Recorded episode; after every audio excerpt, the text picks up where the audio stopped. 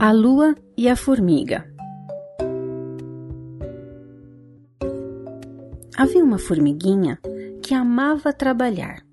Todos os dias, ao perceber os primeiros raios da manhã, punha-se de um lado ao outro, carregando pedaços de folhas e grãos para sua casa.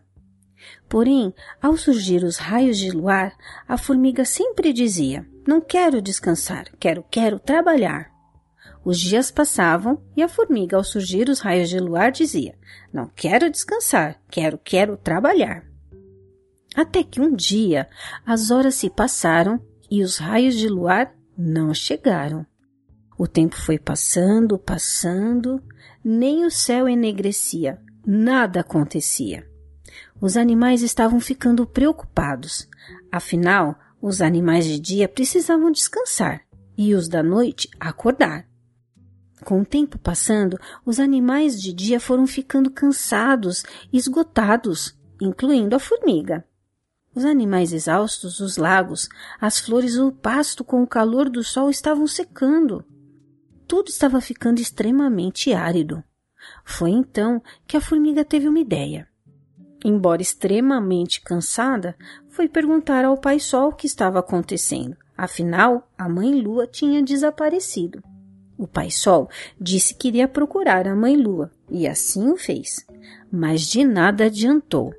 Ele teve de buscar o grande Criador de todas as coisas para entender o que estava acontecendo.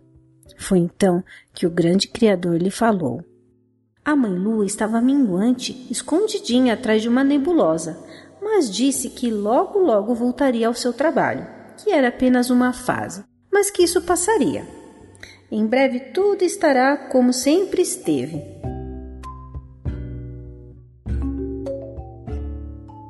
Todos ficaram aguardando pacientemente notícias da mãe Lua.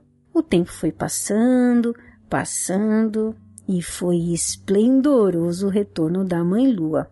As estrelas bailavam e brilhavam entre si.